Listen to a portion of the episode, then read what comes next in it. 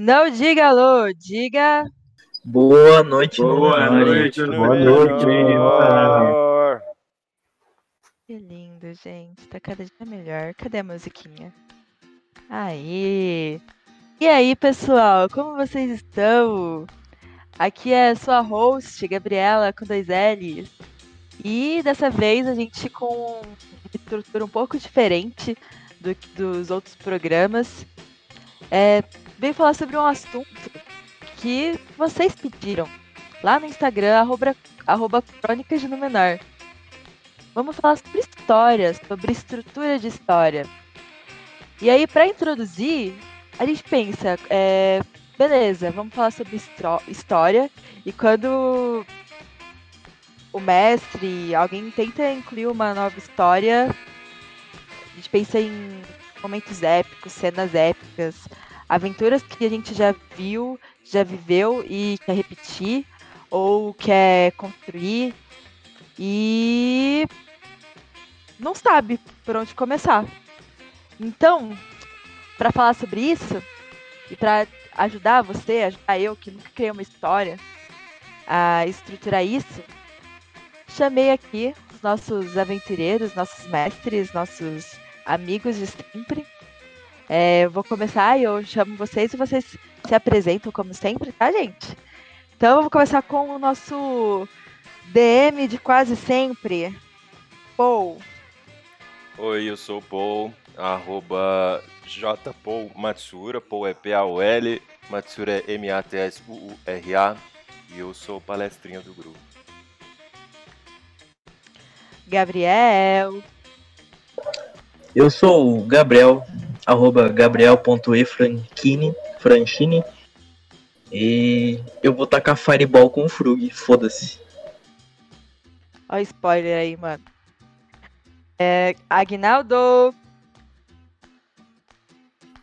Oi, é, eu sou o Agnaldo. Se vocês quiserem seguir, é arroba Agnaldo Prudêncio, eu acho, no, no Instagram. E eu sou meio que o, o, o Xambin do grupo. Todos os meus personagens chegam muito perto da morte ou morrem. Super trágico. E aquela pessoa, aquela pessoa que vocês já ouviram muitas vezes como mestre, nosso amigo, nossa Milo, Fábio.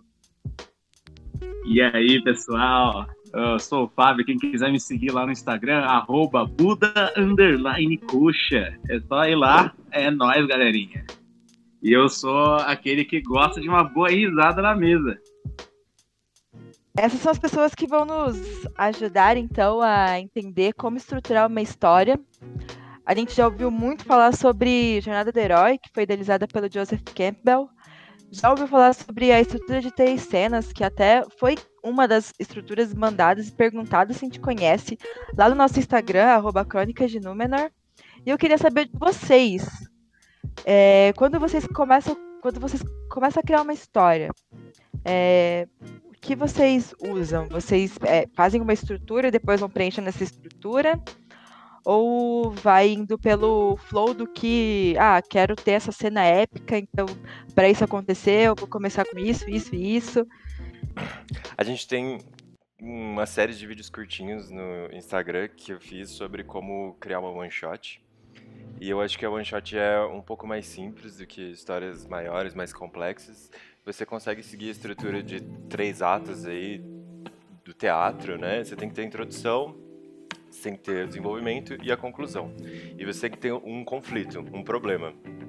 Esse problema não necessariamente precisa ser o combate, uma criatura, mas precisa ser um conflito para criar tensão. Né? O, o, a base de toda cena, a base de toda história, no micro no macro, é tensão. Precisam ter dois interesses colidindo e a resolução precisa pode ser esses dois interesses chegando a um conflito, um confronto físico de fato, ou se resolvendo de outra forma. Numa one shot, os jogadores geralmente esperam ter um combate. É, no nosso caso, a gente joga shot toda semana, então a gente tem mais liberdade. E a mesa tem pessoas que jogam sempre, né? Então a gente tem mais liberdade de, no one shot, não ter combate. Mas se você tá preparando uma one shot para um grupo de amigos que vai jogar e não joga com tanta frequência, é, é mais provável que eles esperem é, esse tipo de resolução, um grande combate no final. E uma das dicas que eu dei nesses vídeos foi de você começar com uma cena que você quer introduzir, ou um conceito, ou uma frase. Começa com uma coisa pequena e vai expandindo. E aí eu pessoalmente sempre uso a estrutura da jornada do herói, que eu posso falar melhor um pouquinho mais à frente, porque eu queria ouvir os outros aqui. Vocês todos já narraram né, uma one shot pelo menos, ou campanhas, já narraram, construíram histórias. Como que vocês fazem para preparar as histórias de vocês? Bom, acho que eu posso falar um pouco, é, porque assim, eu cheguei a fazer uma, a mestrar uma, uma campanha é, num sistema que eu achava que era o Call of Cthulhu, depois eu descobri que era outro, mas enfim. Aí, tipo, eu, eu fiz essa. Eu mestrei essa, essa campanha, né, durante seis meses, né, pro, pro pessoal, né, pro, uns amigos tal. Tipo, até o, o Paul, a Gabi e o Aguinaldo aqui, eles é, participaram dessa campanha. Né, foi até, acho que se não me engano, foi a primeira vez que o Aguinaldo começou a jogar, de fato, assim, com a gente, enquanto grupo, né. É, depois que ele começou, que ele falou que ele tinha vontade de jogar D&D também, né, tal. E aí que, ele, que a gente começou a jogar D&D junto mesmo também. E, e assim, essa campanha que eu, é, que eu mestrei, eu, eu peguei algum, vários elementos diferentes, assim, eu fui bem, é, um pouco assim pelo, pelo que a Gabi falou, né, então eu fui pensando, é, tal, não talvez em cenas épicas, de fato, né, porque assim, a, a cena épica, eu acho que vai depender muito, talvez, do, da, das intenções, da, do approach, vamos falar aí, né? Do, da forma como que o, os jogadores vão querer resolver os conflitos, justamente, né? Vão querer resolver é, as questões ali que são colocadas para eles, né? Na frente deles. E, e, é daí que pode vir a, a, as cenas épicas. Mas aí que eu coloco, eu coloco alguns ganchos, né? Algumas possibilidades ali. E eu fiz para essa, essa campanha eu fiz uma, uma pesquisa ali, porque ela passava nos anos 30, né? Então eu só fiz uma pesquisa sobre algumas coisas, né? É, aliás, ela passava no final do, dos anos 30, começo dos anos 40, no Brasil mesmo. Então eu fiz uma pesquisa histórica sobre é, diferentes tipos de elementos ali, tanto dentro do Brasil quanto no mundo, né? Na geopolítica mesmo dessa, dessa época, para ver que elementos que poderiam ser interessantes de introduzir na, na história, né, para eles terem esse contato e para ver como que eles iriam interagir com esses elementos, né? Então eu acho que depende muito, talvez mesmo da do tipo de história assim que você gostaria de construir junto com, com jogadores, né, enquanto mestre. É, mas eu acho que a construção de história também pode ser, é, assim, eu não sei se é se seria mais o, o foco da, da pergunta, né? Mas você pode usar umas estruturas até na, na construção da história do seu próprio personagem quando você estiver jogando, né? Então pensar às vezes ali numa numa pequena num pequeno desenvolvimento é, já assim como história do, do background mesmo do, do seu personagem para até chegar no ponto em que você vai começar de fato a jogar com ele, né? Então isso é, essa estrutura eu acho que vale não só para quem for mestrar, é, essas estruturas que a gente está conversando aqui hoje, né? Eu acho que ele vale não só para para quando você for mestrar, mas também serve para quando você quiser criar um personagem. Eu, eu, pelo menos, acho super válido, sabe? E aí pensar também até um pouco nisso, às vezes, se você quiser se aprofundar muito mesmo, assim, na, na interpretação do seu personagem, né? Pensar, é, fazer anotações ali, ver qual e de fato acompanhar o desenvolvimento é, dele na história que você está construindo junto com o mestre, com os seus outros é, colegas, seus outros amigos jogadores, né? Então eu acho que eu, né, para resumir o, o, que eu disse, né? Então tipo seria meio que pegar esses elementos assim e meio que jogar um pouco assim, ver como o pessoal reage, né? Não, não jogar simplesmente, mas é tentar amarrar um pouco ali com, é, com, a história gela, com, a história, com a história geral que você é, tá pensando, assim, sabe? E, e fazendo um. É, é, e abrindo essas possibilidades mesmo de, de interação com, com o pessoal.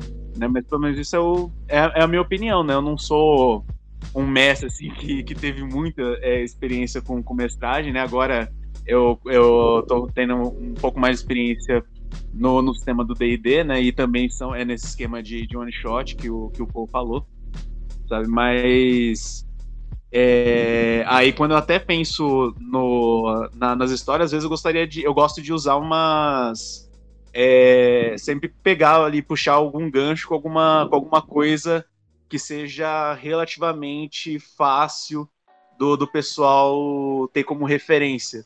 Né? Então, a primeira one shot até que eu cheguei a mestrar, eles estavam lidando, na verdade, com uma organização é, com um esquema de pirâmide, né? Aí a segunda é, teve é, toda aquela questão meio psicodélica e tal. Então, tipo, quem já viu aqueles desenhos do, dos anos 90, né? Principalmente, ele tinha, sempre tinha alguns desenhos assim, não só dos anos 90, né? Mas tem vários desenhos, assim, até hoje, na verdade, que tem assim uma é, às vezes um arco ou se não um episódio que é um pouco mais psicodélico que tem que rola uma, uma, uma um surrealismo ali sabe? Então é sempre dá para aproveitar esses elementos assim diferentes para colocar para os jogadores interagirem e ver como é que eles reagem sabe? Eu acho que é super válido. Eu acho que essa que é a, que é a minha contribuição maior assim pro, pro assunto.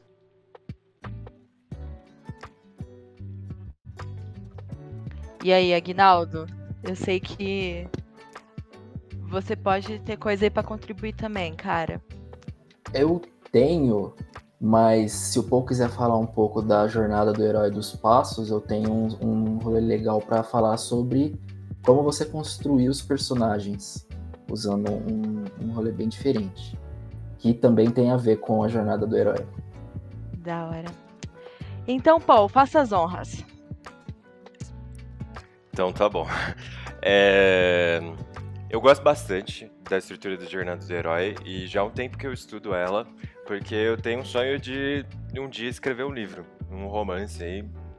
De... Eu gosto muito de romance policial, gosto muito de fantasia, então algo do tipo. Eu sempre comecei vários projetos, nunca consegui concluir nada, e eu acho que eu preciso de mais experiência de vida mesmo, e de mais vivência, e de consumir mais conteúdo para poder produzir algo legal. É, por enquanto, eu, é, eu faço aí é, as histórias da RPG porque é uma construção coletiva, né? Então não depende só de mim. Todos os jogadores constroem a história em conjunto e isso ajuda bastante. Sobre a jornada do herói, é, todo mundo fala hoje da jornada do herói. É muito fácil você encontrar um vídeo de 5 minutos no YouTube falando superficialmente da jornada do herói, que todo mundo usa e tal. É... Mas é superficial. A maioria dos vídeos fazem ali um overview, um, bem, um apanhadão ali bem por cima do que é e da onde veio, mas é, não é suficiente para você sair usando. Se você quiser uh, se aprofundar, e é muito interessante você se aprofundar se você quiser aperfeiçoar a sua escrita, você tem alguns livros de referência que você pode usar que eu recomendo bastante. É, a primeira, o primeiro lugar onde você pode começar a aprender sobre a jornada do herói é um livro que se chama Jornada do Escritor, de um autor chamado Christopher Vogler. A jornada do herói ela foi cunhada, né, e toda a teoria dela e o argumento foi desenvolvido pelo Joseph Campbell, Joseph Campbell, como a Gabi falou, que é um antropólogo super famoso e usou bastante do Jung para construir aí essa teoria dele. Uh, mas antes de você chegar no Campbell, que é bem profundo, você pode ir pelo Vogler. O Vogler escreveu esse livro, Jornada do Escritor, e ele explica direitinho a história do livro e como que ele foi disseminado em Hollywood ali nos anos 80 e 90, se não me engano. O Vogler usou a teoria do Campbell para estruturar um manual de como aplicar a jornada do herói em roteiros de cinema, principalmente. Ele trabalhava em Hollywood. E aí ele explica de maneira bem introdutória como funciona a jornada do Campbell. É, ele diz que a jornada do herói ela está presente em todas as histórias que nós contamos como humanidade, desde os princípios de todas as histórias, porque ela é uma forma de imitar a vida na arte. A nossa vida segue a estrutura da jornada do herói e é por isso que a gente aplica ela na, nos contos, nas, nas histórias. É, e a estrutura de conflito, de aliados, de você perder em um momento para ganhar depois, de você ter sempre um mentor para te ajudar e te guiar, é, ela está presente na vida. E a gente traz isso e transpõe isso para as histórias desde os mitos gregos, desde as primeiras histórias humanas nossas como sociedade. Isso é Campbell que o Vogler faz? Ele pega isso e estrutura de forma que você consiga usar isso num roteiro. E ele foi um dos caras que ajudou a escrever Rei Leão na época. Ele recebeu o argumento do Rei Leão e ele deu uma adaptada usando esse manual dele e ele foi distribuindo nos estúdios de Hollywood falando, olha, isso aqui funciona e vai melhorar seus filmes.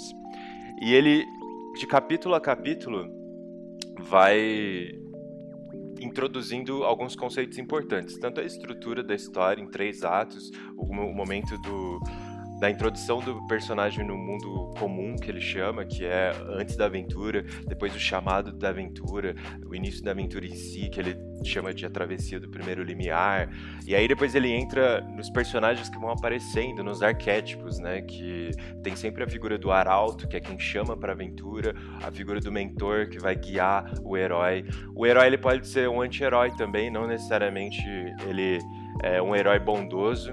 É, essa esse termo herói é, é mais é, para designar o protagonista da história. E tem o vilão, tem o antagonista, que não é necessariamente o vilão, tem outros arquétipos que ele vai explicando. Então, super importante conhecer a jornada do herói. Se você não conhece, não usa nas suas histórias é, explicitamente, saiba que você usa sem saber, porque todas as histórias usam essa estrutura. E se você quiser aperfeiçoar a sua escrita, você precisa conhecer a base.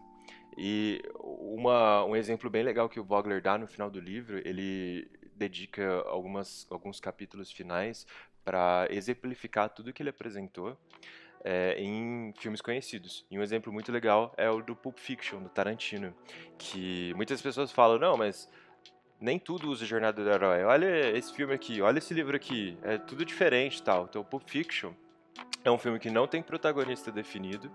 A estrutura dele é em contos que tem personagens diferentes, resolvendo conflitos diferentes, e ele não se passa de forma linear. O começo do filme é, é o fim e não é o fim na linha do tempo do universo do Pulp Fiction. Ainda tem uma um pouca coisa que acontece depois do fim que a gente vê no meio. Então ele é todo bagunçado. Ele estava bastante em voga nos anos 90 por ter ganhado o Festival de Cannes. E o Vogler tem um ensaio no final da jornada do escritor em que ele explica como Tarantino usou sim a jornada do herói, subvertendo ela, mas ainda respeitando suas estruturas para criar a história dele. Então, esse é outro ponto importante.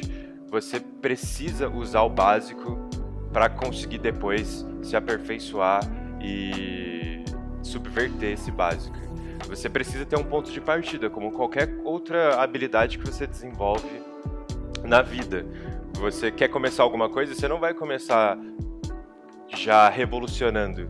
E isso em qualquer campo, qualquer habilidade, na ciência, você também precisa conhecer o básico para depois apresentar alguma coisa nova e revolucionária. A jornada do escritor é o básico para narrativa. A jornada do, do herói, desculpa. É, se você quiser se aprofundar a partir daí, você vai atrás do, do Campbell. E aí o Campbell ele tem livros dedicados é, não só à jornada do herói, ele comparando diferentes histórias ao longo da história da humanidade, como é, mitos grandes, como o mito dos deuses, e como eles são super parecidos, né? É, como algumas passagens bíblicas também ecoam passagens de, da mitologia grega, por exemplo. E o Campbell usa da teoria do Jung, da psicologia analítica. Foi ele que cunhou os arquétipos que são super importantes para entender a psique humana e para entender as histórias como a gente cria personagens. Os arquétipos são representações de forças e uh, entidades quase da nossa psique, do inconsciente coletivo. Todo mundo tem os arquétipos dentro de si. Então, quando você faz aqueles testes de personalidade, ah, que tipo de personalidade você é? Mais para lógica, mais para criativa, os 12, as 12 personalidades, ou até astrologia, qualquer coisa que tenta classificar o comportamento humano provém dos arquétipos do Jung. E o Campbell bebe dessa fonte. Aí eu já falei demais, eu sei, mas para encerrar, só para reforçar, você não pode fugir da jornada do herói. É um assunto saturado, porque todo mundo fala, e ele ficou meio banalizado, porque todo mundo fala superficialmente. Mas se você se aprofundar, você vai aperfeiçoar a sua escrita. Qualquer conhecimento que você tenta adquirir, você tem que começar do básico. Você tem que incorporar o básico dentro do, sua atividade diária e rotineira até que você não precise mais usar um manual e tenha isso internalizado para depois você externalizar esse conhecimento. E no momento que você externaliza, é o momento que você transforma e contribui com um pouquinho de você. E aí você subverte o básico. Mas você tem que começar do básico, acompanhando o manual mesmo. No começo eu olhava o livro do Vogler e ia ponto a ponto preenchendo o, as lacunas da história. E hoje eu me considero num segundo momento em que eu já conheço a estrutura, já usei bastante, e agora eu estou tentando fazer, escrever tudo sozinho. E espero um dia chegar no terceiro momento de conversão do conhecimento, que é você externalizar e transformar isso em algo a mais com uma contribuição sua. Isso aí é básico, você não pode fugir dessa, dessa própria jornada do escritor que você vai passar. Você precisa começar da base. Você precisa adquirir o conhecimento primeiro, internalizar bem e depois tentar contribuir. Eu vejo muita gente que tenta fugir da jornada do, do herói porque acha que é super básico e acha que já sabe tudo sobre ela por ter visto esses vídeos superficiais e acaba fazendo um negócio atropelado tenta subverter algo sem ter domínio daquilo. Então, siga a primeira jornada do herói, tem esse ponto de partida, depois você aperfeiçoa. E aí, o lance do, da estrutura de três atos, é, tem até uma técnica do Dan Harmon, o criador do Community, Rick Morty, que ele pegou a jornada do herói e deu uma adaptada para sitcoms. É, todas essas outras fórmulas, elas te apresentam, desculpa, te apresentam jeitos diferentes de seguir a estrutura da jornada do herói, mas a base é sempre essa. Toda a história usa a jornada do herói. Sim, e você pode pegar um pouquinho da estrutura de histórias, usar essa jornada de herói, do herói, mas você pode, como que você vai você vai fazer os seus personagens, o que que os seus personagens significam dentro de uma história. Toda, toda história tem, tem alguma coisa assim. Por exemplo, você pode usar os arquétipos do, do, Jung, Jung, né?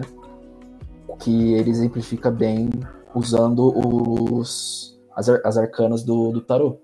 Que começa com o, o número zero, o, o tolo, ou o e vai e vai até o número 21, o mundo, que é, são estados do, da jornada que nós passamos para termos essa consciência e, evoluirmos, basicamente. Mas como que a gente pode usar o, esses arquétipos para fazer um personagem? É, o ar, primeiro arquétipo, por exemplo, o mago. O mago é quem é aquele que vai dar inspiração por tolo, que é o personagem principal ou o que está começando, é, que vai dar esse pontapé inicial e para ele começar a sua jornada. Por exemplo, no Hobbit, nós temos literalmente o mago, o Gandalf, que vai dar o pontapé inicial na jornada do tolo, o Bilbo, para que ele possa se desenvolver e, e, e, e dar começo a essa história. Então você pode pegar vários desses arquétipos do tarô é, e você interpretar eles de um, de um modo que pode ser bastante subjetivo, do jeito e, e dar esses significados para um, um personagem. Se você seguir no, nos arquétipos, por exemplo, o, a sacerdotisa que vai ser a conselheira do, do e vai a, também vai ajudar o, o herói ou o tolo é, você também consegue ver vários desses dessas características no, no Hobbit também. O, o Gandalf pode seguir o, o, é o caminho da sacerdotisa ou os, os anões, Thorin, no Senhor dos Anéis, o, com o, o Sam, o Frodo seria a sacerdotisa e coisas assim. Vai seguindo nesses arquétipos e dá um, você pode encontrar vários encontrar e você consegue desenvolver e criar vários personagens muito interessantes para você dar uma, uma, uma dimensão, dimensional a sua história de um jeito mais real, assim, né? Deixar ela mais interessante. Isso que eu tenho para falar. Ah, é legal isso que você falou do tarot porque o tarô, ele começa na história lá com o tarô de Marsella, que foi o primeiro tarô oficial, né, que se tem registro. Ele começa como uma forma de avaliar a condição humana. Sim, sim. É uma forma de Deixa eu... Desculpa, tava fazendo outra coisa aqui. Isso que você falou é bem legal, é bem isso mesmo, tipo, é, uma, é uma, um dos jeitos de exemplificar como a jornada do herói se aplica à nossa vida. Como você falou, os 21 arcanos representam o desenvolvimento, né? Da energia pessoal nossa. Então, sem entrar muito em espiritualidade e tal, é, todos nós passamos por jornadas diferentes na nossa vida em que a gente tem que começa com um problema, seja ele pessoal, financeiro, profissional, amoroso. É, a gente começa cru e aí a gente vai aprendendo e se desenvolvendo até chegar num momento que a gente tem mais domínio daquela situação, né? E a gente recomeça com um novo desafio. E o tarô, ele tem o início na sua fundação, é, não como a maioria das pessoas acham que é para prever o futuro. O, o tarô ele descreve qual é o seu momento presente através desses arquétipos. Quando você tira um arcano numa jogada, você observa ele e tenta identificar o que na sua vida está passando pela situação que aquela carta representa. Então ele era uma forma muito antiga de psicologia, das pessoas entenderem como estava a psique delas. E nessa época não tinha o Joseph Campbell, não tinha a Jornada do Herói, mas ela conversa, o tarô conversa 100% com o Jung. O Jung veio desenvolver os 12 arquétipos depois, mas eles conversam super com os 21 arcanos maiores. É, até os arcanos menores também têm esse processo de evolução muito parecido. E aí, o tarô que era usado para identificar o momento de desenvolvimento pessoal que as pessoas estavam, hoje é usado para estruturas narrativas, né? Então, é mais uma forma de exemplificar como a jornada do herói está presente nas nossas vidas e por isso que a gente emprega ela nas nossas histórias. Uhum, é, é isso aí.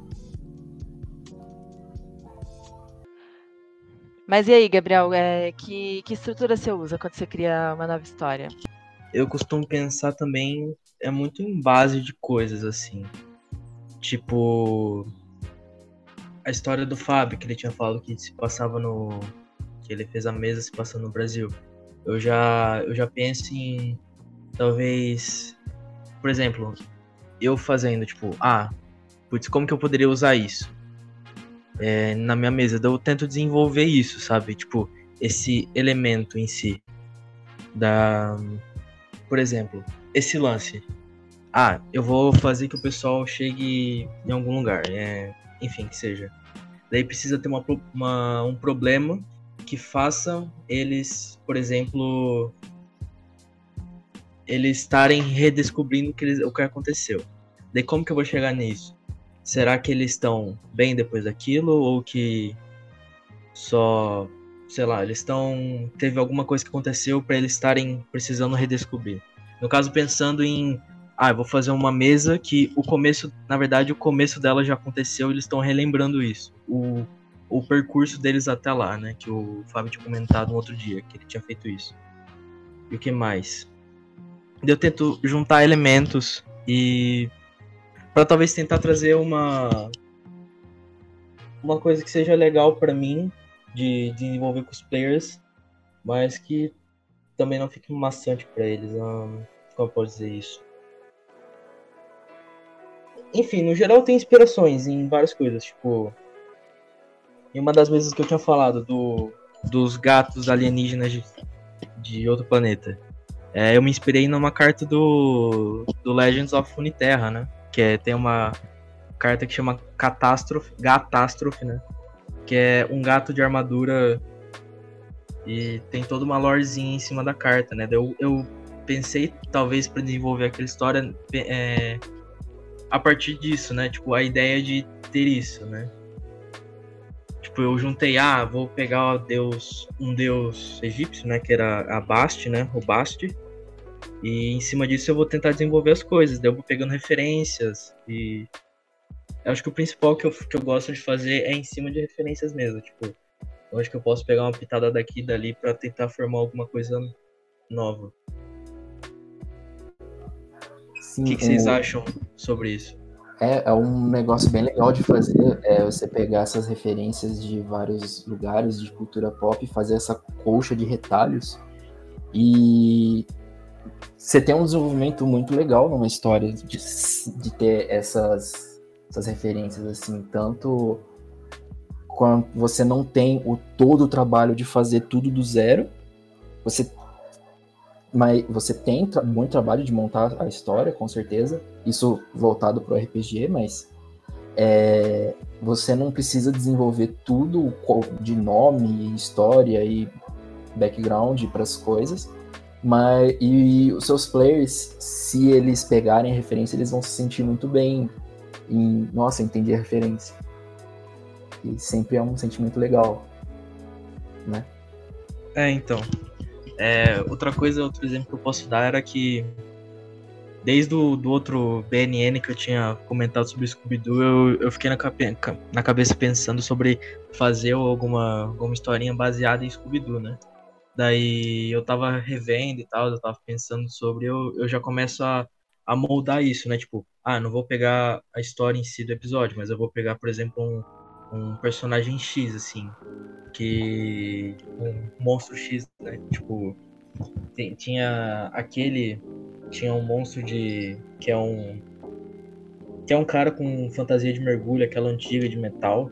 E eles referenciam em vários lugares. Tipo, no, em, eu lembro que tem referência no filme, live action, tem referência no novo que eu tinha comentado. E eu me liguei isso só depois. Então eu já, eu já começo a pensar, tipo, ah, pô, pô, poderia, eu poderia usar esse personagem, mas qual que vai ser a história desse personagem? Como que ele tá lá, como que ele chegou lá, por que ele tá lá? Daí a partir dessa ideia eu acho que eu vou desenvolvendo, é talvez isso que eu penso. Mas como o Paul disse, eu, na verdade, eu, uma coisa que eu preciso é começar a estudar mais sobre a jornada do herói e essas outras esses outros modos de pensar a narrativa para poder fazer algo mais trabalhado e melhor, né? Então, para desenvolver mais. É, beleza, vocês falaram sobre a estrutura da jornada do herói, quer dizer, comentaram. Se quiserem falar um pouco mais sobre a estrutura, podem falar. Mas é, em que momento a gente consegue olhar para a história que a gente escreveu e falar, não, beleza, agora essa história tá pronta. Tipo, é, de ser entendida, sabe? Eu sei que existem outras coisas que envolvem a gente falar que algo tá pronto. Tem, tipo, ah, a pessoa que tá mega amarrada ali naquela história quer deixar ela mais perfeita possível. É, tirando isso, de deixar ela o mais perfeito possível, é, quando que vocês acham que o que precisa preencher para falar, não, beleza, acho que agora a gente consegue, eu consigo fazer essa história aqui desenrolar. Olha, em, se, em termos de tipo livro, assim, romance, eu, eu, eu tô tentando descobrir, porque eu nunca consegui concluir nenhum projeto meu, como eu falei. Mas se, o RPG ele é um pouco mais fácil porque ele permite lacunas que os players vão preencher, né? Então eu vou falar o que eu faço para decidir se uma história tá jogável ou não. É, eu uso estrutura de começo, meio e fim. Eu inclusive uso minutagem para elas. Então eu julgo que se você for jogar uma one shot com umas 4 horas de duração, a primeira hora é para introduzir o problema, introduzir os, os jogadores. Se o grupo já se conhece, é um pouco mais fácil. Você faz uma primeira interação e depois você introduz o problema. E aí marca o, primeiro, o fim do primeiro ato, o fim do primeiro momento. É quando o herói, que no caso é o grupo, tem ciência do problema tem ciência das consequências daquele problema e decide atuar sobre ele. E aí o primeiro ato ele é sempre quando o herói, no caso o grupo, está atravessando o limiar, como o Vogler fala, que é ele está saindo da zona de conforto e iniciando a aventura. E isso é, é geralmente num livro ele representa pouco menos de um terço da história. É, geralmente você faz isso nas primeiras 30 páginas de um romance, na teoria. E você pode tomar mais tempo se você precisar, tipo, contextualizar o universo. Mas no RPG, numa one shot, é isso que eu faço. Vou introduzir o grupo e introduzir o problema. Se o grupo não se conhece, é legal você introduzir o problema como uma forma de unir o grupo. Pode ser uma estratégia. Então você já joga o problema logo no começo e o grupo se une em volta do problema e daí, aí que esse essa parte se forma, né? Aí depois disso eu jogo alguns elementos, que é o segundo ato, ele é o maior, é o desenvolvimento. Dependendo do tipo de história que você quer fazer, você joga os elementos necessários. Se você quiser fazer um mistério de investigação, é o momento que você vai jogar as pistas. Se você quiser fazer uma intriga política, é o momento que você vai apresentar os personagens-chave para essa intriga. E cada um deles vai ser a personificação de um lado dessa intriga, dessa briga, desse conflito, né? Se você quer fazer uma história de caça ao monstro, você vai introduzir um pouco da mitologia do monstro aí ao longo desse desenvolvimento. Você vai introduzir alguns elementos para os players em atrás. Se você precisa que eles acessem um mundo uh, diferente através de um portal, como foi a nossa one shot do Reino das Fadas, aí que você coloca um puzzle para eles resolverem. E segundo ato é o maior, é o desenvolvimento. Ele acaba no momento do que, que o desfecho precisa ser, ser feito, né? Geralmente ele acaba com algum ponto baixo no grupo, quando, por exemplo, o mentor morre ou quando o grupo tem uma derrota parcial, é, tipo, é uma queda na história e essa queda aumenta a tensão, que constrói o clímax para o final ser mais épico. E o terceiro ato é o ato da resolução. É o momento em que você tem um confronto final ou que você descobre o, a, o culpado por trás dos crimes e ele tem a resolução, que é o ponto alto da história. Então percebe que percebe que o desenvolvimento ele começa numa linha plana. Antes de ir para o terceiro ato, você precisa de uma queda nessa linha para depois ter a subida de forma épica.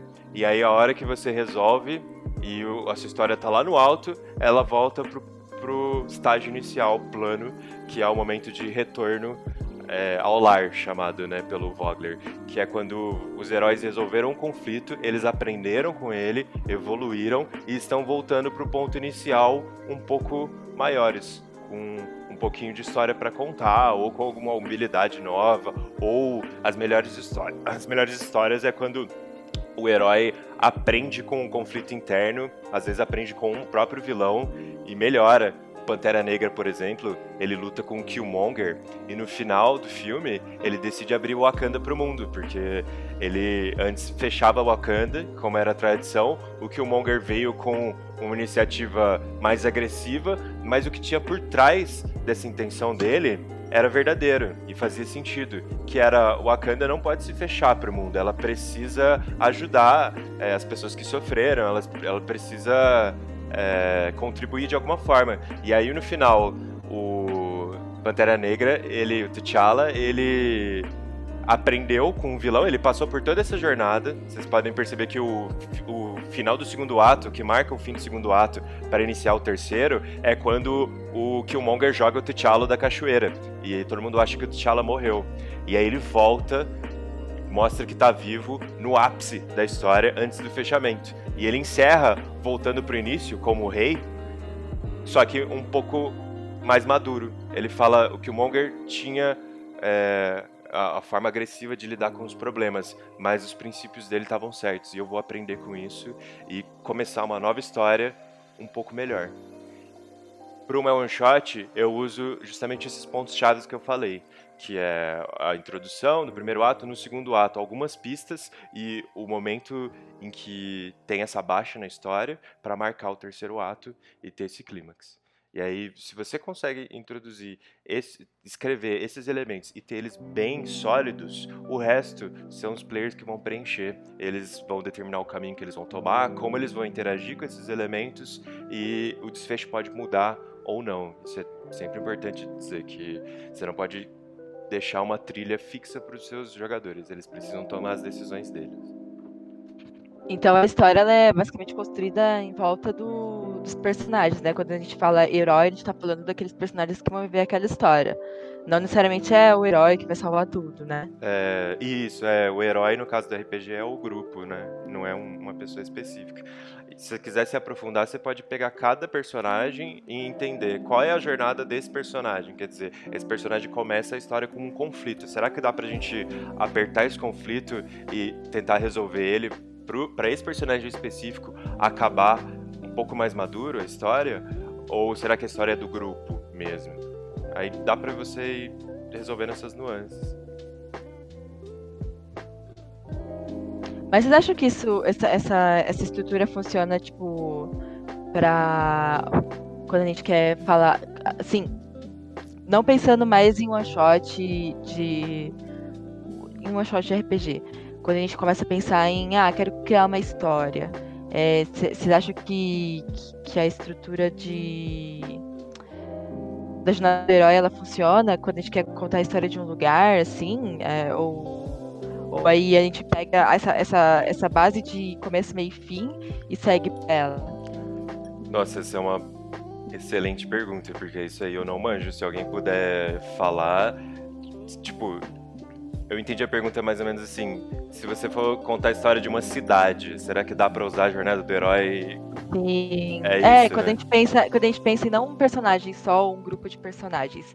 Ah, eu quero contar uma história, mas é, eu, não sei, eu, eu o universo, né?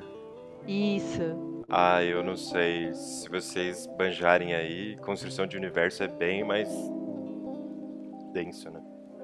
Eu acho que talvez dê para utilizar, mas não completamente. Porque se você tá, por exemplo, você vai criar universo com base nisso, você vai ter os elementos dela.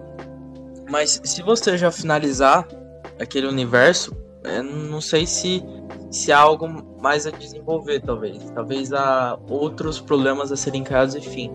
Mas, tipo, se você iniciar fazendo sua história com base na, na jornada do herói, talvez o a história que você quer contar em si tá se passando em alguma das partes dela, talvez eu acho que dá para criar nesse macro espaço, né?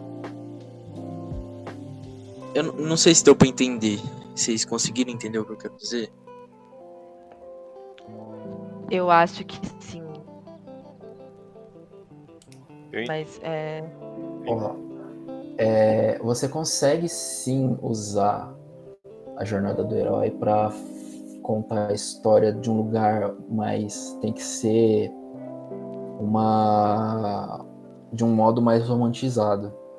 Você consegue contar a história de um povo, como a Ilíada e a Odisseia, que eram usadas como a própria história dos gregos dentro existe a, uma, uma estrutura de uma história com uma que existe a jornada e tudo mais. Então, e na Grécia antiga ele era usado como uma forma de identidade nacional para os gregos. Então, Você consegue, mas tem que ter um, uma certa, um, um, certo direcionamento.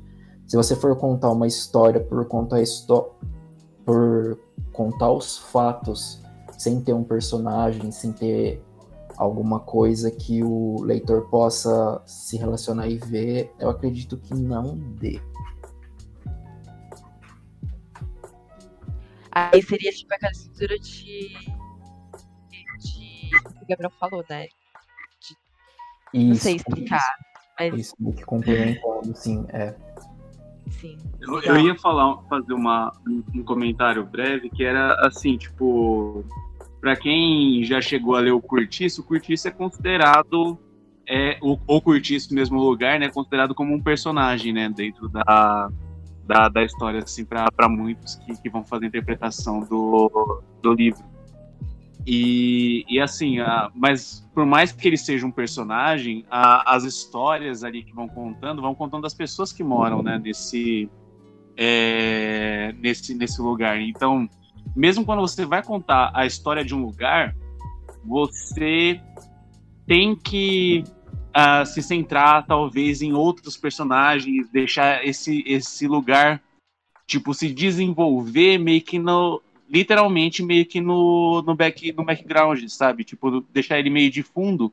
Então ele vai ser ele vai tá vai ser meio que essa aura que vai é, tá perpassando por essas histórias desses personagens diferentes, sabe? E ele vai poder ter o seu desenvolvimento ali. Mas o foco vamos dizer assim, não vai ser ele específico, né? Até quando é, vocês comentaram sobre é, essa questão de mundo, né? É, a gente sempre vai tender a fazer um, vamos dizer assim, fazer uma sequência de, de narração, de, de descrição de um geral para um específico. Né? E o específico sempre acaba chegando, seja num, num personagem, seja num grupo de personagens, né? Então, é, é, é assim, é, eu não estou descartando, claro, né, a, a possibilidade de usar a jornada do herói para fazer um, uma história sobre um lugar, sobre um universo, enfim, um mundo, né? Mas sim que, tipo, é, tentar entender tipo, de fato que tipo de história que você quer é, contar, né? Então, se a gente está falando sobre história escrita, é, ou se não uma, uma narrativa tipo um, um, quadrinho, de repente, né? Então, como você quer, é, que, que tipo de história você está querendo se propor a contar? Aí você pode ver as possibilidades de como contar essa história, né? Tipo, o que pode é, ser interessante mesmo, tipo, para a, a, forma, né? Vamos dizer assim, que pode ser de fato interessante para você contar essa história. E, e também a forma que é tipo é, é só contar a história que, que te interessa ou atingir as pessoas, afetar as pessoas, né? Tipo, querer que as pessoas se sintam conectadas de fato ali com essa sua história também é, vai importar, sabe? Porque quando você vai contar a história de um lugar, pode ser meio complicado você criar essa conexão sem ter algumas pessoas ali, alguns personagens, seja um personagem, seja um grupo de personagens, né? Onde você possa se focar, mesmo que você queira contar a história do lugar. Entende? Então eu acho que é, mesmo que você queira fazer essa, essa história assim, é, de um geral, acho que a, a tendência sempre vai ser você especificar contar alguma, alguma nuance, fazer um recorte, porque toda história também acaba sendo um recorte, seja do, é, do ponto de vista do, do lugar, né? Vamos dizer assim, né? Tipo, do lugar onde acontece a ação, então seria meio que a história do lugar, o lugar enquanto personagem, ou seja o recorte do ponto de vista dos, dos personagens, né? Então, o que eles estão é, passando é, como eles estão se sentindo, por onde eles estão passando, pelos lugares, né? Com quem eles estão é, interagindo, sabe? Então, é, tem esses elementos, eu acho, também, para levar em conta para a criação de uma história. É, eu acho, pelo menos, né? É tipo o que aconteceu com o menor, né? Que a gente foi a gente foi vivendo no menor e aí agora tipo tem uma história de tudo que aconteceu e aí dá para falar que a gente conta a história da, da, da desse lugar. Como se o universo fosse vivo também, né? Sim. Isso, é. isso. Ah, é, acho que talvez só mais uma, uma coisa que talvez seria interessante, porque, tipo, é, se você vai. Se a gente está falando sobre construção também de história pro RPG, né? Então, seja você. É, principalmente no caso de você enquanto mestre, né? Que você. Eita, moto! Obrigado, moto. É, enquanto você está criando, né, construindo essa história com os jogadores, né? Então você tem que entender que os jogadores vão ter a própria agência nesse mundo, né? E, e para tanto, para entender como isso pode afetar ali a história que vocês estão é, construindo juntos, né? Isso requer um certo grau de preparação, principalmente por, por parte do mestre, né? É, pelo menos assim, ao, ao meu ver, né? Então, tipo, vai muito da, da sua proposta mesmo, sabe? Tipo, de que tipo de história, do que você tá é, querendo construir, assim, do que você está se propondo a construir junto com os jogadores, né? E lembrando sempre também, quando a gente está falando sobre RPG, o objetivo maior é se divertir, né? Então, é por isso até que, tipo, quando eu faço algumas... É, quando eu gosto de... Quando eu faço alguns personagens, ou até quando eu, eu, eu mestro algumas, é, algumas coisas, tirando a minha, a, aquela campanha, né, de, de Call of que teve alguns momentos um pouco mais tensos, né? Mas, tipo, eu sempre gosto de, de fazer. Tem um, um rolê assim um pouco. Um pouco engraçado mesmo, assim, tipo, tem uma, um negócio um pouco. É, fazer um personagem meio alívio cômico, alguma coisa assim, um, uma, fazer algum elemento dentro de uma sessão, dentro de uma, de uma one shot que, que seja interessante nesse ponto, nesse sentido, assim, né? Tipo, que seja engraçado, assim, sabe? Porque é um, um jeito meio que meu, assim, de é, de levar algo que eu acho divertido, pelo menos assim, para a sessão, e que conhecendo pelo menos um pouco né, os jogadores, eu creio que eles vão se divertir também. Né? E eu tenho, eu, é uma coisa que eu faço também, né, que a gente é, tem no nosso grupo, assim, é sempre estar tá aberto, né, a ouvir o feedback do, do pessoal, né? Tipo, ah, o que, é que vocês acharam, né, tal, sabe? Tipo, para tá, pra tá tendo sempre esse, esse diálogo mesmo, para ver se, é, se essa, essas construções assim que a gente se propõe na, nas sessões são tá sendo legal, tá sendo divertido para todo mundo. É um refinamento que... da própria escrita, né? Uhum, Constante, assim. Sim. Legal.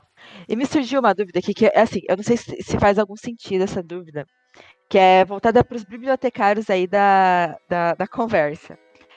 Dentro de. É, é, que só me surgiu aqui e veio do nada, assim, eu falei assim, não, vou aproveitar esse momento, já que eu posso fazer pergunta aleatória sem, sem ser julgada, ou posso ser julgada, tô nem aí também. É, é que assim, dentro da. Quando a gente vai classificar é, os livros e as histórias, é, eu me perco um pouco em entender, tipo, ah, esse aqui é um romance, esse aqui é uma crônica, esse aqui. Essas diferenças de, de escrita, diferenças de eu não sei qual é a palavra certa aí usada pelos bibliotecários. Vocês conseguem identificar alguma coisa dentro da história que faça vocês é, fazer essa. que faz vocês. que ajuda vocês a fazer essa classificação? Ou ela vem assim e vocês nem questionam muito? Não sei assim, se fez sentido tem... a minha pergunta. É, do, do, ponto de vista como bibliotecário, aí o Paul também acho que vai poder me dar um, um um apoio aqui nesse. Oh, eu sei que tem CRB é... aí, cara. Eu não sou bibliotecário. Olha! Não. Eu me formei. Você tem um aqui, hein? Tem um aqui, hein? Olha aí, ó. Olha aí, ó. ah, que assim, quando a gente está falando sobre livros, né? Os livros eles têm a sua é, é, a sua ficha catalográfica, que é o que a gente chama de catalogação na fonte. Desculpa, galera, é, por por estar tá entrando nesse nesse assunto tão específico, mas é só para tirar essa dúvida mesmo.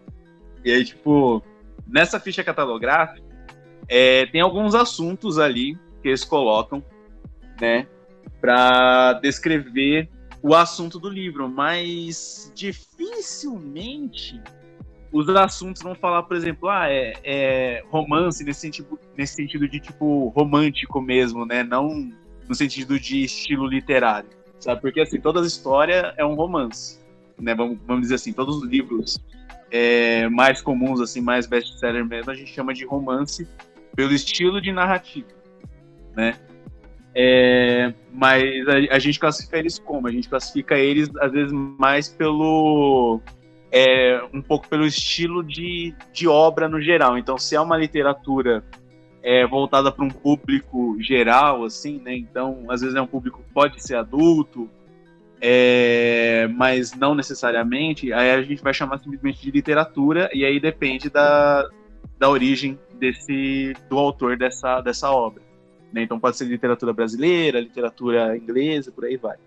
Aí a gente tem uma classificação específica quando a gente vai falar sobre literatura infanto-juvenil ou até uma alguma coisa um pouco mais específica quando a gente vai falar sobre literatura infantil mesmo, né? E aí vai depender muito também da biblioteca, tal.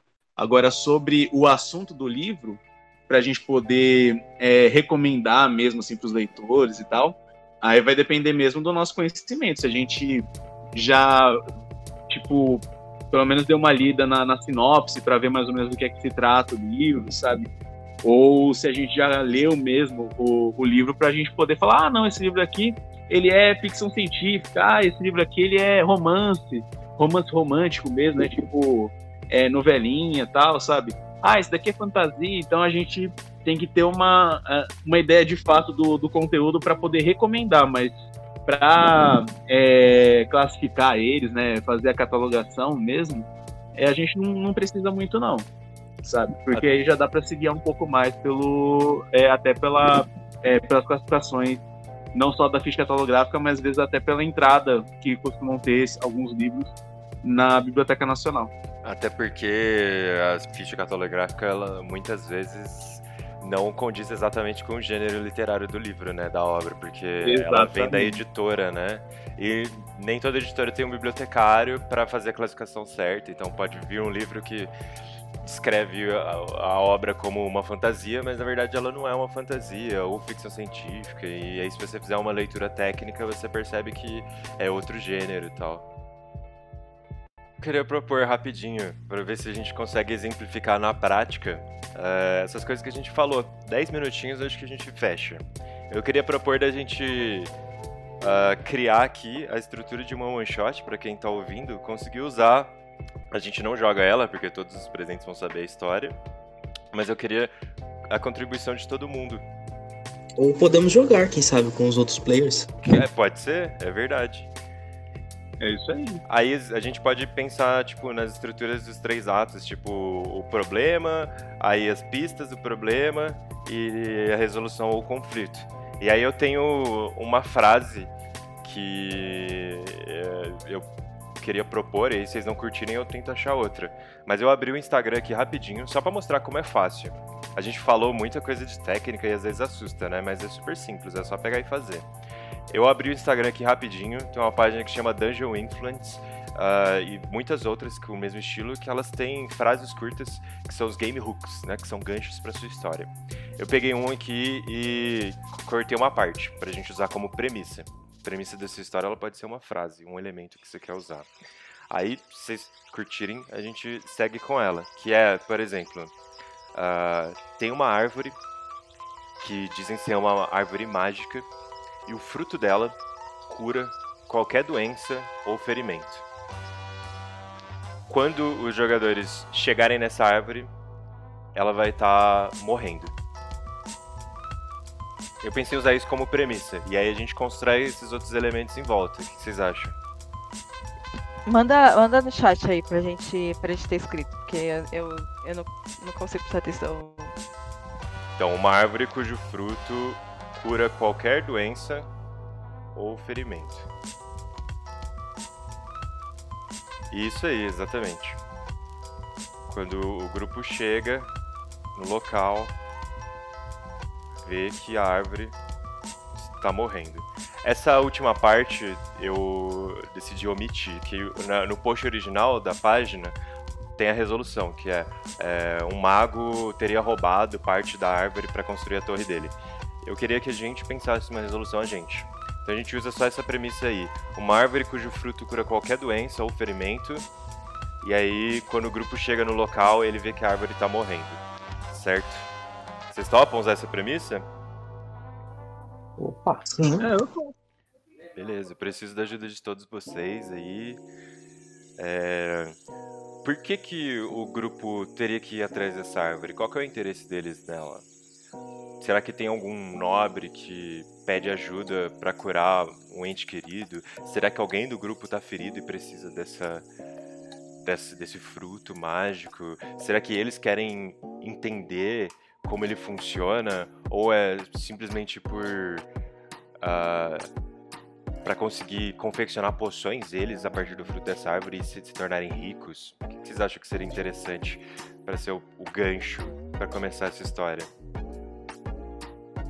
Eu acho que talvez alguma vila poderia usar os frutos dessa dessa árvore como fonte principal de remédio. E um dia ela começou a, a morrer. Ah, legal. Legal. Então uma vila usa os frutos da árvore como remédio e eles pararam, estão com escassez desses frutos. É, eles não, eles não aceitam. Talvez tipo a cultura deles levou eles a dependerem totalmente desses frutos, assim. Talvez, talvez eles não fosse aceitam. uma vida afastada, né? Que tipo, Ou uma vila afastada. tal. Legal. Que encontrou isso. E Legal. como que o, o grupo ou o herói ele vai aprender sobre essa, essa árvore? É, a, o vilarejo ele vai contratar eles, uma pessoa só vai contratar eles, uma pessoa do grupo é dessa vila e sabe do que está acontecendo. Ou o grupo tá viajando e pode ser um episódio no meio de uma campanha e eles passam por essa vila. O que, que vocês acham?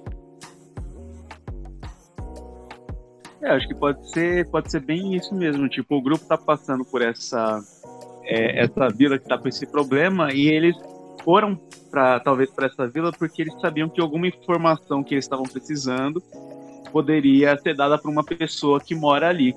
Mas aí para eles receberem essa informação, eles precisariam é, descobrir por que, que essa árvore estaria morrendo. Talvez eles já, já, tá- já teriam não só a, a informação da, da, da árvore, mas também já teriam que a, que a árvore dá esses frutos, mas também que a árvore já estaria morrendo. Aí eles poderiam ir atrás do porquê que ah, essa árvore está morrendo. Pô, legal. E se. E se a pessoa informasse eles que tem uma árvore que é muito importante pra eles, que tá morrendo. Só que ele não fala sobre o que é a árvore, exatamente. É legal. Eles só sabem que essa, essa árvore é importante.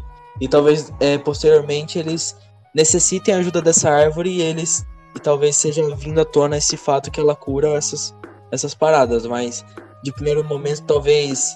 Não sei se eles se sentiriam. Talvez a pessoa pode se sentir desconfortável pra falar da árvore pra não. Ô, bacana. Não sei. Cria uma camada de mistério, né? Eles não falam exatamente pra que, que ela serve, só que ela é importante e que ela tá morrendo. Aí o grupo tem que descobrir a importância dela. É legal, é um elemento a mais e. Massa. Bacana. E eu acho que dessa forma daria não só para colocar numa, numa campanha, mas até numa one shot também. Acho que esse elemento é bem interessante. Sim. E aí então, vamos lá, a gente já tem o conflito inicial e a recompensa. O conflito inicial é que o grupo precisa de uma informação. Quando eles chegam na, na vila, na aldeia, eles recebem outro problema, que é a gente precisa fazer essa árvore melhorar. E a recompensa é a informação para aquele problema inicial que vocês tinham. Então pode ser um episódio no meio de uma campanha que tem essa pausa no conflito principal para coletar essa informação, ou pode ser uma one shot, simplesmente os caras são contratados para resolver esse lance da árvore, e aí a recompensa é em dinheiro. E aí o grupo é apontado pro local, pro local onde a árvore tá. É, o que, que eles descobrem quando eles chegam lá? O que, que vocês acham?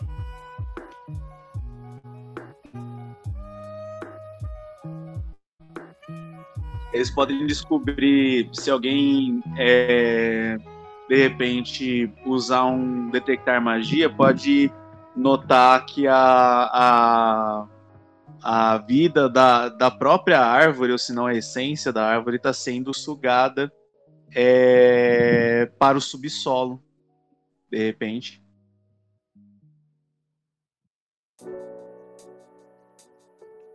Mas é legal essa. Acho que é, pensei também que a gente é, podia ter, sei lá, podia descobrir que que a árvore ela era cuidada por druida e sei lá, esse druida foi atacado ali por perto e aí ela não sei, ela estava sendo cuidada e aí ela perdeu esses cuidados e aí começou a morrer. Eu, eu não sou boa mesmo nisso, tá vendo, gente? Não, mas é uma ideia bem, bem legal. Ter uma pessoa que cuida de, dessa árvore e quando essa pessoa some, a, o consumo da, dessa árvore acaba saindo do controle, né? Que a pessoa não consegue cuidar e, e curar e ajudar a árvore a, a crescer e, e repor os nutrientes, por exemplo. Sim. E se esse druida ele fizesse. Ele tivesse um ritual que é passado para ele poder cuidar dessa árvore. Ele faz isso sempre porque é um. É um, uma coisa cultural da cidade que eles sempre fizeram isso. E a, e a árvore sempre deu todo um. Sempre prosperou enquanto eles fizessem isso. Talvez na história deles, se eles voltarem lá para questionar, eles descubram que aconteceu isso algumas vezes. Só que dessa vez o ritual não estava mais funcionando. Talvez, como o Fábio disse, não sei, talvez a energia da árvore está sendo puxada para baixo, alguma coisa. Talvez essa árvore, a energia vital dela que produzia esses frutos e trazia esse esse lance é, de cura, é, na verdade está sendo puxada para outra árvore que tá que é o oposto dela. É meio que talvez alguém quisesse fazer uma árvore, não sei, tivesse um fruto dessa árvore que faz alguma coisa e tá puxando essa energia, tá puxando a energia vital da árvore é, para esse outro lugar, por isso o ritual também não funciona mais, alguma coisa assim. Hum, legal. Então pode ter uma grande criatura também por perto que que Às vezes pode isso. É legal isso, que meio que impacta o ambiente onde ela tá, né? Alguma coisa assim, drena energia das plantas. Tipo as bruxas que destroem tudo que é bonito, assim, aí é, a árvore com os frutos lá, toda viva, e aí é destruída porque tem uma bruxa que mora ali por perto. Pô, eu curti. Curti. Ó, então o primeiro ato é o grupo.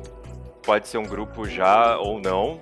Eles recebem uma missão de ir atrás dessa aldeia para ver o que, que tem lá. Ou eles estão andando e precisam de, alguém, de informação da aldeia, e aí eles recebem a missão de precisa ver a árvore. Aí, é, então tem aí três cenas. Uma cena do grupo recebendo a missão ou decidindo ir para lá, a cena quando eles chegam e conversam com a pessoa que vai falar da árvore, e uma terceira cena que é eles na árvore. E aí encerra o primeiro ato, que eles no momento que eles chegam na árvore, eles entram na aventura de fato. Na árvore, você já pode colocar uns elementos que dão pistas sobre qual é o problema. Então, por exemplo, se tiver um druida por perto, eles podem achar pegadas que levam eles até o druida. E aí a gente pode colocar o druida e a bruxa nessa história, o que vocês acham? O, eles chegam até o druida, perguntam pro druida o que tá acontecendo, o druida fala, ah, tem os rituais que a gente faz na cidade, não sei o que, o último não funcionou, eu não sei porquê. O druida também não sabe da bruxa. E aí o grupo tem que investigar a floresta para achar a bruxa. O que, que vocês acham? Seguir assim. Gostei. Também, também achei interessante. Sim. Da hora. Então, a primeira cena do segundo ato é eles, eles descobriram as pegadas do druida, acharam o druida e conversaram com ele. O druida dá algumas informações. A gente faz um ritual sempre e o ritual não funcionou. Isso é legal que dá uma pista falsa, e pistas falsas são importantes, porque o grupo pode decidir ir de volta na aldeia e tentar entender como funciona esse ritual.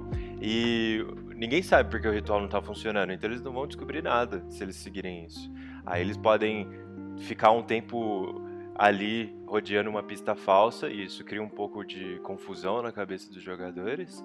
E depois eles decidem dar uma explorada na floresta de fato, assumindo. Oi, pode falar, perdão. Mas se. se... Pensando aqui, características de um druida. O druida não descobriria que tem alguma coisa que tá sugando, que pode ser uma criatura ali por perto? Importante, interessante. Será que a bruxa tá camuflada, usando alguma magia para se esconder? Ou será que ela dominou a mente do druida e ele é um aliado dela? Às vezes o, o druida pode até não estar tá na história diretamente, né? Em pessoa. Ele pode. É, o pessoal do, do vilarejo pode saber que o, o, druida faz alguma coisa com a árvore, mesmo eles não sabendo o que é. E a, ao checar a árvore, as pessoas comentam no druida que, ah, conversa, conversa rápida, né? Que pessoas fazem.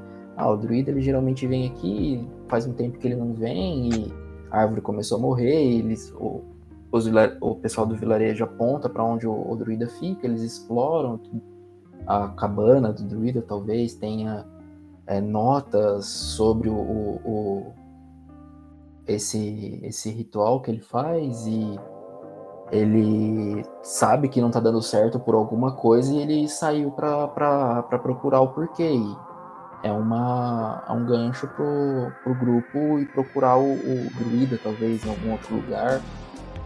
Gostei, legal. Talvez, talvez o druida fosse uma pessoa que é, que é escolhida, assim, culturalmente nessa cidade. O pessoal escolhe uma pessoa e ela aprende uma série de coisas e é, com livros e pergaminhos, etc., sobre os cuidados que a árvore deve ter e tem um lugar próprio para ele ficar. E talvez, como o, o Agnaldo falou, é, é, ele não tá mais na casa dele, o ritual último não funcionou também, o pessoal tem que ir até lá, né? Legal, que daí ele vira a chave da solução do problema, né? Eles precisam achar o druida para curar a árvore. Uhum. Legal. Que exercício legal de fazer. É, né? É. Uhum. Aí, beleza. Daí o grupo achou a cabana do druida. Investigou algumas coisas, dependendo do, do, do, sucesso no teste, eles vão achar mais informações ou menos informações. E aí eles decidem encontrar o druida. O segundo ato ele pode acabar não apenas com uma tragédia, uma derrota parcial, mas com uma grande revelação. E essa grande revelação pode ser justamente o covil da bruxa. Eles vão investigando o druida, tentam refazer os passos dele e acabam encontrando uma parte na floresta que está toda morta. A vegetação toda seca, os animais em volta mortos, alguns animais evitam passar por ali. E aí, investigando um pouco mais, eles finalmente encontram uma cabana no meio da floresta onde a bruxa está vivendo e mantendo o druida prisioneiro. O que, que vocês acham? Gostei. Pode ter, ter, pistas, inclusive, que talvez na casa do druida já que ele, ele, ele tava vendo essa movimentação na floresta de coisas morrendo, e talvez se tiver um teste muito bom, o pessoal talvez tenha um mapa já pra até, até ir até a casa da bruxa. Boa, legal, legal. Muito bom. Aí o grupo encontra a bruxa, e aí, que vocês, colocariam um, um, combate ali simples ou alguns elementos a mais? Tipo, a bruxa para ser derrotada precisa destruir um artefato que ela tem para criar um pouco mais de drama, tensão? Ou é uma bruxa normal? Opa, bati no microfone. Uma bruxa normal, um combate normal? Aí vai muito da é, da visão, né, do é, que o que o mestre vai ter em relação aos jogadores, né? Vai depender do nível do, dos personagens, né? Então, às vezes, se os personagens forem de nível, pode até ser um grupo, mas os personagens são de nível muito baixo e a, a, a bruxa, se ele quiser colocar no nível alto, isso daí pode ter uma meio que um, uma missão mais de é, vamos dizer assim, talvez meio heist, assim, saca? Em que eles vão ter que de uma parte do grupo ou uma boa parte do grupo vai ter que tentar é, distrair a bruxa enquanto eles tentam pelo menos sobreviver a esse encontro. e uma é, das pessoas tenta entrar na, no covil dela, na, na cabana, enfim, para destruir o artefato é, ao qual ela é ligada e que pode dar conceder uma vantagem ao grupo ou até de fato derrotar a bruxa. E se a árvore tivesse um coração e esse coração era guardado pelo druida e ele fazia rituais para deixar ele saudável? Que é tipo uma semente, uma semente. Não sei. Mas essa. Essa bruxa roubou e ela tá. E ela tá fazendo o coiso. Sei lá, ela tá retirando a vida da árvore por meio disso. No caso, eu imagino que talvez eles poderiam tentar entrar stealth e recuperar isso. E talvez tentar salvar o druida de quebra. Ou, e, ou tentar é, destruir a bruxa e ou é muita viagem isso? Não, eu achei que fez sentido, porque se eles forem uma abordagem mais furtiva, talvez seja mais difícil, teria que distrair a bruxa, tal, como o Fábio falou. Aí eles libertam a bruxa e recuperam o artefato, mas, tipo, correndo o risco de serem descobertos. Ou se eles entrarem num confronto direto, tem o risco além de alguém morrer no grupo por, pela bruxa ser poderosa, tem o risco dela tipo, perceber que está sendo atacada e destruir o artefato. E aí, né, leva um pouco o, o risco do, do, do, do, confronto, né? Não sei se fica legal assim.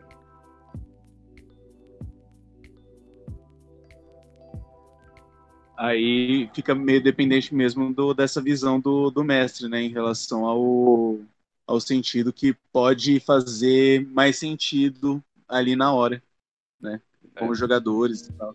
É uma decisão para os jogadores e depende também do nível dos jogadores, como você falou, né, Fábio? Tipo, você tem que conhecer seu grupo. Se o grupo é, for baixo, nível baixo, você não coloca uma bruxa, né? Inclusive, pensando nisso da, do, do que o Gabriel falou de, de da bruxa ter esse artefato aí junto com a árvore, pode ter pensado que uma bruxa com um druida, ela podia ter matado esse druida. Mas ela não matou porque ela precisa que o mínimo dessa árvore ainda esteja vivo, porque ela tá muito debilitada, catatônica, e aí é isso que tá mantendo ela viva.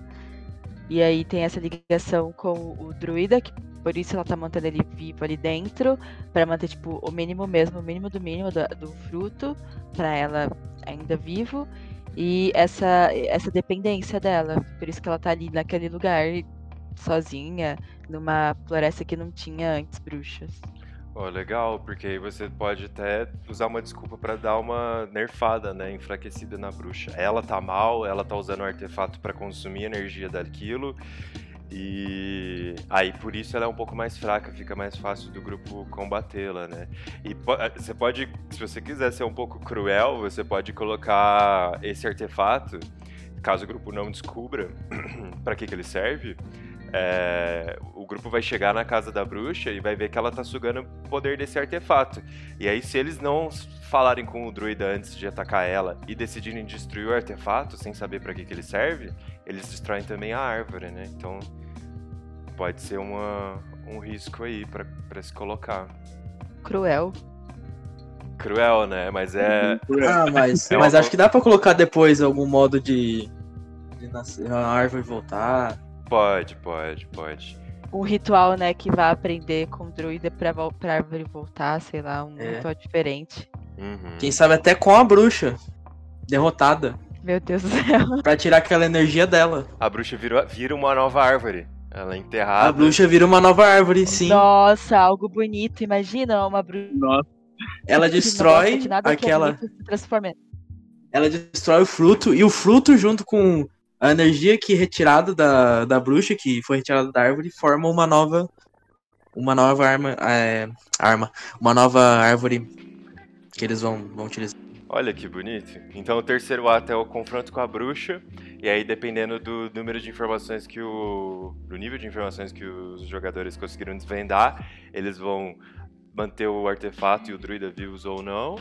E aí, triunfando no combate, tem essa resolução. Caso o artefato seja destruído, a, o corpo da própria bruxa é usado para fazer a árvore renascer. E aí eles voltam para a aldeia e trazem as boas notícias e são recompensados. Pô, eu curti essa aventura, vocês curtiram? Eu gostei, achei o filme bonito. Sim, bem legal. Poético, eu diria. Mas... Tem uns elementos bem interessantes mesmo, né? Sim. Se você quiser deixar um pouco mais complexo, você pode trocar a bruxa por uh, uma criatura menos maligna. E aí você abre uma, um leque, abre o leque de opções e o grupo, ao invés de entrar em conflito, também poderia negociar com essa outra figura, né? Falar, ó, oh, isso aqui tá fazendo mal pra uma, pra uma galera, a gente tenta achar uma outra forma de você recuperar suas forças. Se você quiser que necessariamente tenha um confronto, você coloca a bruxa. Se não, se der para resolver esse problema de outra forma, você coloca uma outra criatura.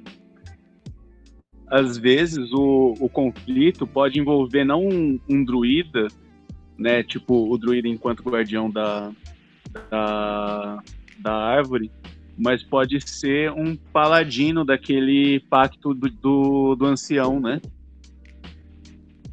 Sim, seria bem legal também. O que, que é esse paladino? É um paladino mais voltado para os deuses da natureza do que deuses da deuses humanos, né? Como a como eu não vou saber dar exemplos do, dos deuses, mas os deuses mais focados à, à natureza do que ah, por exemplo, entendi. a gente tem o, Yomater, que é para pessoas em necessidade e tudo mais, tem Cord, que é deus da força, mas são deuses mais voltados para os humanos e tem outros deuses focados à natureza. Olha, legal, eu, eu tive uma ideia. O paladino, é um paladino então que jurou lealdade a proteger a natureza, algo do tipo, né? Por causa do deus que ele segue. E se, uh, por causa desse, desse juramento, o paladino foi preso, vamos esquecer druida e bruxa, a gente troca um pouco, inverte um pouco os arquétipos e os, e os, papéis. É uma criatura que não é necessariamente maligna e que precisa usar esse coração da árvore para ganhar poder.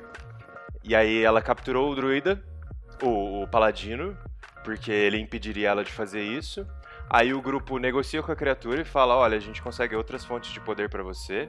Aí o, essa criatura concorda, liberta o paladino, mas na hora que ela liberta o paladino, o paladino quer destruir ela.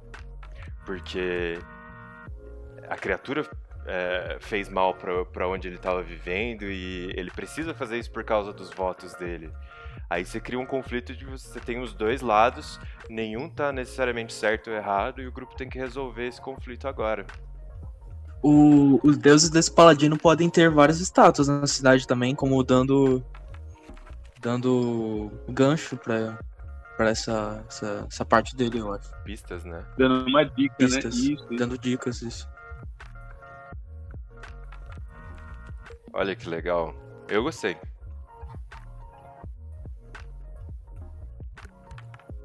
Eu também, achei legal. Não, é, ficou bem, ficou bem interessante, né? Pensar, tipo, é, de começo, como a gente pensa é, que é uma árvore, né? Então, é, que é um. É, é, então já remete logo à natureza, aí a gente pensa, não, a natureza, então vamos ver o que que, que, que já remete mais direto. Primeira coisa, druida, né? então a gente pode até sair um pouco desse é, desse campo meio comum, assim, e conseguir explorar outras coisas, né? Isso que a gente tá fazendo até um. É meio que esse exercício mesmo, né? E, e tipo. É, a gente chegou nesse final é, de repaginar, né? Mudar aí, trocar para um paladino, falar que é uma outra criatura até. Então, você pode, tendo é, as referências certas ali para montar é, essa sua história, você pode sair completamente da caixinha, sabe? Você pode sair bem fora do, do, do lugar comum mesmo, para não só para o desenvolvimento, mas até para a resolução né, desse gancho aí é, inicial que você pode ter para é, para essa, essa construção, né, para essa história. Será que árvore, ela tava lá e eles fizeram em volta da árvore? Ou será que quando eles criaram essa cidade, eles eram, eram um povo devoto desse, desse deus? E essa árvore foi uma benção. Por exemplo, tinha alguém muito doente em um dia e e eles pediram tanto a esse Deus que a bênção que ele concedeu a eles foi que aqu aquela pessoa, quando. que ele não poderia salvar aquela pessoa, só que quando aquela pessoa morresse, ela poderia salvar outras pessoas. Olha o que, que que vocês bonito. acham de, de como poderia. como poderia se desenvolver a lore em volta da. da, da... Oh, eu gostei dessa segunda ideia sua. A pessoa não poderia ser salva pelos deuses, mas o corpo dela se tornaria uma árvore que salvaria outras pessoas. Legal, eu, bem legal esse questionamento. E aí você tá entrando já numa outra camada, né? Você tá falando do universo em volta do, dessa história. Não só. Você tá indo além da história, né? É, que eu acho que poderia ser talvez uma nuance legal pra contar pros, pros players, talvez depois ou antes. Talvez eles tenham essa informação pra. pra complementar também. Não é, não é algo que vai ajudar diretamente na história, mas é algo que talvez seja interessante pra eles. Não sei. Eu acho legal pensar também nessas coisas. Não, é legal mesmo. É legal, dá um gostinho a mais, né? Aí eu achei que foi uma forma legal de encerrar esse papo de estrutura de história. O que, que vocês acham? Ah, eu curti bastante, porque a gente não só. Vou fazer aquele, aquele resuminho, né? Hoje aprendemos. Sabe? Mas, tipo, a gente não só falou sobre a, a estrutura né, da, da jornada do herói, a gente falou também sobre como é, poder usar elementos assim soltos e poder amarrar eles. Às vezes a gente vai ter esse, como a gente viu agora, a gente vai ter esse, esse conceito inicial aí, né, essa frase aí, de repente, inicial, para poder dar o gancho para a sessão, né? E não só para sessão, né, mas até para colocar uma história dentro de uma grande história que você possa estar é, construindo ali, seja sozinho, seja junto com o seu jogo com os jogadores, né? Então é, a gente tem um, um, um material bom aí para quem, assim, né? Não, não, não vou falar que é um, um negócio super acadêmico, né? Mas a gente teve uma, realmente a gente teve umas referências acho que bem, bem legais assim. Eu acho que dá para dá para usar como, como base aí para é, para construir coi umas coisas bem legais. Acho que só essa essa história agora que a gente construiu no, agora nesse finalzinho já daria um gancho aí para umas 10 aventuras diferentes. Sim, e dá uma visão um pouco mais prática do que, que é construir uma história, né? É, É, eu, eu que nunca criei uma one shot consegui entender. Acho, dá até uma animadinha pra quem sabe mestrar uma. Aê! Olha aí. Será que essa vai ser a primeira, primeira história da Gabi? Nossa, vocês Já. deixam? Oh, claro, com certeza. Olha, olha, olha, hein? Acho que eu vou. Eu topo. Aí, legal. Olha aí. Então é isso, gente. Vocês têm alguma coisa a mais que queiram complementar para esse nosso episódio falando sobre histórias, como criar, estruturar uma história, uma one shot? Eu acho que é um, um ótimo ponto para encerrar a discussão. A gente comentou como fazer e, e terminamos dando umas ideias. Então, que é isso. Pelo menos da minha parte. Legal. Pô, você tem algum livro, alguma coisa que queira indicar? Ah, eu indico esse que eu mencionei, o A Jornada do Escritor, do Vogler. E ele é um bom ponto de partida. E, assim, assim ele, ele é necessário, tá? Se você quiser realmente aperfeiçoar suas histórias. Você, você pode ser uma pessoa que consegue criar histórias já de natureza. Você pode ser uma, um- uma pessoa nata, né? Nisso. Mas se você quiser aperfeiçoar, é, vai na base, vai na teoria e ler. Pode ter preguiça de ler. Esse livro do Vogler é super gostoso. Ele vai dando exemplos práticos, como os que a gente deu hoje, de obras conhecidas. E a partir daí você pode ir para outros lugares, mas sai do superficial, não fica vendo vídeo no YouTube sobre a jornada do herói que precisa um pouco de teoria. E não tenta dar um passo tipo, muito, muito grande, não tenta sair correndo é, nesse desenvolvimento. Começa na base e aí depois você aperfeiçoa. Mas se não tiver acesso também, né, pode, pode buscar esses recursos aí que, que, que nos dão mais, mais acesso. Pode, pode, com certeza. Mas esse, esse livro é, dá para achar em PDF é, em vários lugares, mas é claro, é importante comprar o livro. Se não tiver acesso, com certeza existem alguns vídeos no YouTube mais aprofundados. É, que a maioria que você encontra quando você faz uma busca rápida são esses curtinhos, 5 minutos, 10 minutos, 15 minutos. Não vai ser isso que, que, que vai te dar aí todas as informações que você precisa. Procure vídeos mais aprofundados, então, se você não tiver acesso a, a, a, ao livro original. Legal. Mas alguém quer dar alguma dica? Nope. Eu tô de boa se for jogar essa aventura, marca a gente no Instagram, pessoal. Boa! Olha, pode crer, nossa! Isso, marca a gente no, no Instagram. Qual é o nosso Instagram mesmo? Arroba Crônicas no Menore. Olha aí. Arroba Crônicas no Menore. Ou, pô, a gente podia disponibilizar esse PDF, hein? Fazer esse PDF conjunto e disponibilizar? O que, que você acha? Vou escrever, com certeza. Disponibilizo e já deixo com você. Se quiser narrar, ele vai estar tá prontinho lá. Olha só, eu topo. Então, gente, se vocês quiserem esse PDF, fazer essa, essa pequena história que acabou de ser criada, é, vão lá no arroba Crônicas de Menor e, e usem. A gente tá aqui para disponibilizar o máximo que der para todo mundo aproveitar deste universo. Acho que é isso. É, eu vou encerrar por aqui. Espero que vocês tenham gostado desse, dessa, desse episódio. Espero que tenha, tenha agregado aí para vocês. E até o próximo.